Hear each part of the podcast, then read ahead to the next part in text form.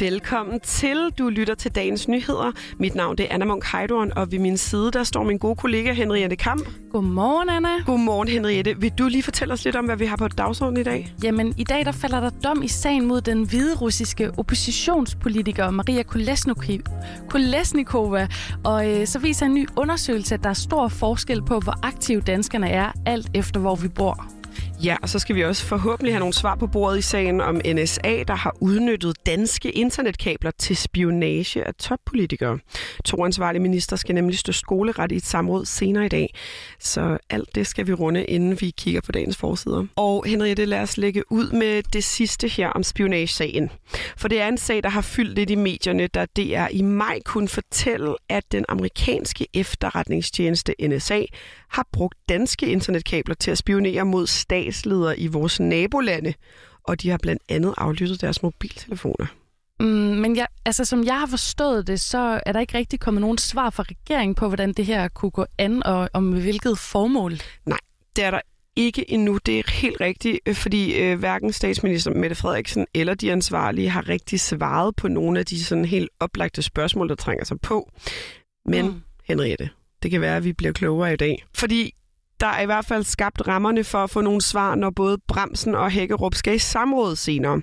Og det er blandt andet Eva Flyvholm, som er folketingsmedlem for Enhedslisten, som har kaldt de to ministre til møde. Lad os lige høre fra hende her. Det jeg rigtig gerne vil have ud af det samråd, det er, at justitsministeren tager sig sammen, havde jeg sagt, og lover os, at det her spørgsmål om spionage, det rent faktisk vil blive undersøgt i den øh, kommission, der er nedsat til at arbejde med de her skandaler i Forsvarets efterretningstjeneste. Okay, Anna, og bare lige så vi alle er med, hvad er det for en kommissionsundersøgelse, hun refererer til her? Det er jeg glad for, at du spørger om, Henriette, fordi vi skal lige have alle med. Øhm, måske husker du skandalesagerne i Forsvarets efterretningstjeneste sidste år. Mm-hmm. Der kom det jo blandt andet frem, at Forsvarets efterretningstjeneste har i gang sat operationelle aktiviteter, som strider mod dansk lovgivning. De har også videregivet en betydelig mængde oplysninger om danske statsborgere. Og det er altså sager, der er blevet undersøgt og dokumenteret i en rapport, som bliver kaldt Operation Dunhammer. Det lyder helt filmisk. Ja, det er et fantastisk navn, Operation Dunhammer. Ja. Øh, den her rapport den førte til fyringer, blandt andet nogle højstående profiler i Forsvarets efterretningstjeneste, og Trine Bremsen krævede så efterfølgende en kommissionsundersøgelse, som skal til bunds i sagerne. Men i den undersøgelse har man ikke nævnt noget med spionagen, som altså nu er den seneste skandale, der er kommet frem i forbindelse med det her. Og det er lige præcis det, som Eva Flyvholm gerne vil have garanteret i dag, for ifølge DR, så er det Forsvarets efterretningstjeneste, der har givet amerikanerne lov til at bruge de danske internetkabler til at opsnappe en masse information. Lad os lige høre lidt mere fra Eva her. Så bliver vi jo nødt til at se på, hvem er det, der har givet dem lov til at spionere på den måde? Hvad er det egentlig, der er foregået, og hvem er det, der skal stilles til ansvar for det? Og allervigtigst, så skal vi jo sørge for, at det ikke stadigvæk er noget, der foregår. Så der er jo rigtig mange spørgsmål, som skal kuglegraves her. Og problemet er, at hvis ministeren ikke vil give os nogle garantier for, at det i det mindste kommer til at indgå i den kommissions, øh, eller det kommissionsarbejde, der er i gang, så står vi jo tilbage med en kæmpe stor risiko for, at der aldrig er nogen, der kommer til at kigge på det her overhovedet, fordi det er sådan en politisk betændt sag, de gerne bare vil have mørklagt. Og det kan vi simpelthen ikke leve med i et demokrati. Og det er jo altså tunge sager, det her. Det er, den her sag er en del af Danmarks største efterretningsskandale. Og det ved vi jo blandt andet fra eksperter, som har kommenteret, at den er, fordi at Forsvarets efterretningstjeneste formentlig har indgået en form for byttehandel med amerikanerne. Så de har altså givet dem lov til at spionere mod, at Danmark måske har fået hemmelig information om verdens største efterretningstjeneste, som NSA jo er. Altså, men, men når den her sag i det hele taget foregår på så tophemmeligt niveau, som efterretningsarbejde jo altid gør, kan vi så overhovedet forvente at få noget ud af, af sådan et samråd her? Det er jeg også spændt på, Henriette. Og, og det eneste, vi kan gøre, det er at hive popcornene frem og vente til senere i dag. På et eller andet tidspunkt bliver politikerne nok nødt til at forholde sig til det, og ellers så må vi jo holde dem op på det. Ja. Så skal vi til noget helt andet, for øh, nu skal det handle om, hvor fysisk aktiv vi er.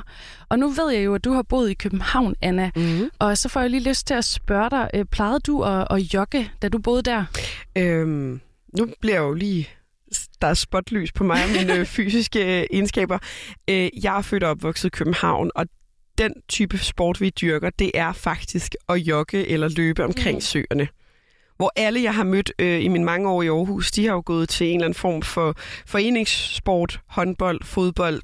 Der lærte vi mere at, at løbe nogle ture og ryge nogle smøger. Det er det, man gør i København, når man er ung og skal bevæge sig, skulle jeg til at sige. Stærkt. Jamen, øh, ifølge en ny undersøgelse, som hedder Danmark i bevægelse, så er der, som du siger, jo også stor forskel på, hvordan og hvor meget man øh, holder sig aktiv, alt efter hvilken kommune man bor i. Spændende. Og vi har talt med en af forskerne bag rapporten, Bjarne Ibsen, som er professor ved Center for Forskning i Idræt, Sundhed og Civilsamfund. Han fortæller, hvad der er årsagen til de her forskelle. Den væsentligste forklaring er, at der er meget store forskelle på befolkningssammensætningen. Der er væsentlige forskelle på øh, øh, unge og ældres bevægelsesvaner, og der er stor forskel på dem, der har en videregående uddannelse, og dem, der ingen uddannelse har på, hvad de er aktive i, og hvor meget de er aktive. Og så øh, fortæller Bjarne, at dem, som er uddannet, er mere aktive end dem, som ikke er, ligesom os, der er yngre og er mere aktive end ældre. Men der er også noget, som har overrasket ham i undersøgelsen. Lad os lige se, hvad han øh, fortæller om det her. Jeg er ikke overrasket over, at der er forskelle, men jeg er nok overrasket over, at de er så store. Og det, der overrasker mig, øh, det er jo lidt forstand, at, at man ikke sådan entydigt kan sige, at her har vi nogen, der er meget aktive, og så et andet sted, der er man ikke aktiv. Det afhænger af, hvad vi snakker om. Øh, så det varierer utroligt fra sted til sted og fra kommune til kommune, øh, hvad man er aktiv i. Okay, så København, i København der løber vi men hvad med andre kommuner? Hvad, hvad, for en, øh, hvad for nogle typer motionsformer bliver der dyrket rundt omkring i det danske land? Jamen, for eksempel på, på Fanø, der er det næsten halvdelen af befolkningen, der holder sig aktiv gennem cykling som en fritidsaktivitet, altså ikke som en sport. Mm. Og øh, det er netop en af de vigtigste pointer i den her undersøgelse.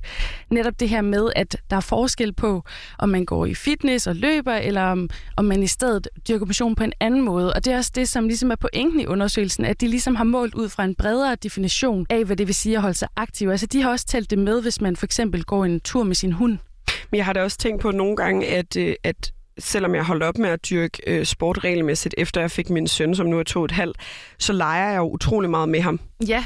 Og det vil også tælle med i den her undersøgelse, for eksempel. Altså sådan noget daglige gåture med ja, hunden. Ja, sådan noget som at cykle til og fra arbejde også. Mm. Øhm, ja. så, og det, det er jo at holde sig fysisk aktiv. Det har han jo ret i, vil jeg sige. Det bliver i hvert fald mere retvisende, ja. end hvis jeg kun skulle opgive den håndbold, jeg er ikke god til, for eksempel. ja. Og øh, undersøgelsen er besvaret af 163.000 unge og voksne, som er 15 år op efter i efteråret 2020, og det gør den til den største måling af danskernes bevægelsesvaner. Og apropos snakken før, så åbner undersøgelsen altså også op for en diskussion omkring, hvornår vi er eller ikke er aktive, fortæller Bjarne Ibsen.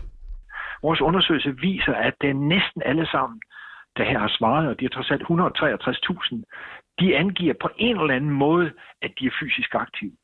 Og det er et helt, helt andet udgangspunkt, end det der med at sige, at der er nogen, der er inaktive, og dem skal vi have gjort aktive. Det kan godt være, at der er nogen, vi skal have forsøg på at få mere aktive, men det er et helt andet positivt udgangspunkt, end det at sige, at folk er inaktive. Og den reference, han laver til sundhedsmyndighedernes anbefalinger, er blandt andet det her med, at man skal dyrke motion i 30 minutter om dagen. Og der tæller det for eksempel ikke med, at du cykler til og fra arbejde, men det mener Bjarne Ibsen altså er en snæver opfattelse. Ja, for kro- altså, kroppen er jo ligeglad med, om, øh, om du har indstillet dig på sport, eller ja, indstillet det dig på at... Godt. Så øh, god fornøjelse til al den aktivitet, I dyrker derude. Det tæller alt sammen med i statistikken. Præcis.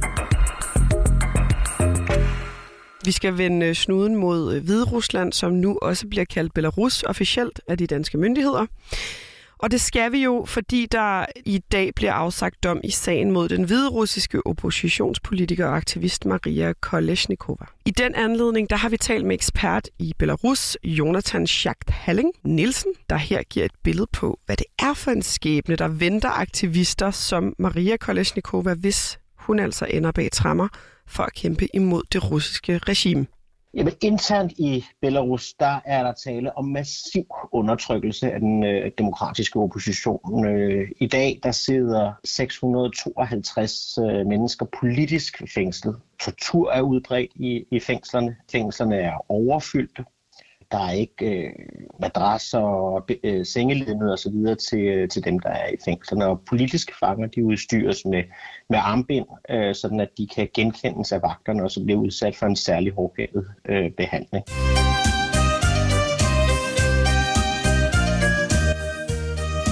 Yes, Henriette, og nu skal vi til min yndlingsting, det er nemlig lige at tegne et billede her. Fordi for lige at sætte ansigt på, så er Maria Kolesnikova 39 år. Hun er musiker. Mere konkret så er hun fløjtenist i Belarus Filharmonika. Og hun har et smilende ansigt, hun er høj, hun har kortklippet blondt hår, et meget sådan karakteristisk udseende. Og så kan hun rigtig godt lide at gå med pangrød læbestift. Og ligesom en masse andre, så udfordrede hun altså sidste år landets øh, præsident Alexander Lukashenko efter et omstridt valg, som mange mener, han vandt øh, ved at benytte sig både af fusk og svindel. Hun er nu tiltalt for at have undergravet landets sikkerhed, for at konspirere om at tage magten og for at have oprettet en såkaldt ekstremistisk gruppe. Og derfor har hun nu siddet varetægtsfængslet i et års tid. Og det er så i dag, der falder dom i hendes sag, og øh, den er Jonathan Schacht Halling Nielsen slet ikke i tvivl om, hvordan ender.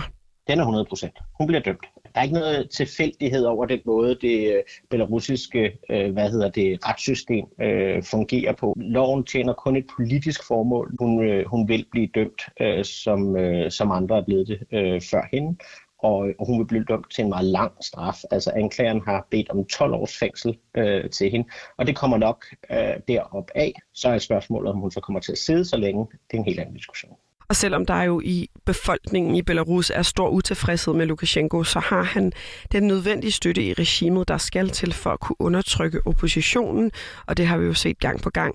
Det fortæller også Jonathan Halling Nielsen politiet, øh, specialstyrker fra Indrigsministeriet, det der stadig hedder KGB i Belarus, øh, fængselspersonale, anklagemyndighed, øh, domstolene, de er lojale øh, over for, for regimet. Så det er ligesom det, der er tilbage, der er kernen i, hvad det er, holder Lukashenko på, på magten i, i Belarus. Ja, og så her til slut skal vi lige til en enkelt avisforside. Berlingske skriver nemlig, at vores forsvarsminister Trine Bremsen til sydenladende har lovet om de dansk ansatte tolke, som var tilknyttet Danmark i Kabul. Hun fortalte, at afghanske tolke ikke er Danmarks ansvar, fordi Danmark ikke har haft tolke ansat under det danske forsvar siden 2001. Men det er altså ikke helt sandt. Eksempelvis var der under danske missioner i Irak fra 2003 til 2007 tolke ansat direkte af det danske forsvar, og i Afghanistan patruljerede tolke i dansk uniform og med Dannebro på skulderen. Ja, det er godt nok spændende at følge den her hele Bremsen-sagaen. Ja, det... Øhm der ja. dukker hele tiden noget nyt op. Det gør der nemlig fra Godteposen. Øhm, og så tror jeg også, så desværre vi må sætte et punktum på dagens nyheder. Det var til rettelagt af vores kollega Rassan El Nakib. Så havde vi dig. Henriette Kamp. Lige præcis. Og mig, Anna Munk Heidorn. Tusind tak, fordi I lyttede med.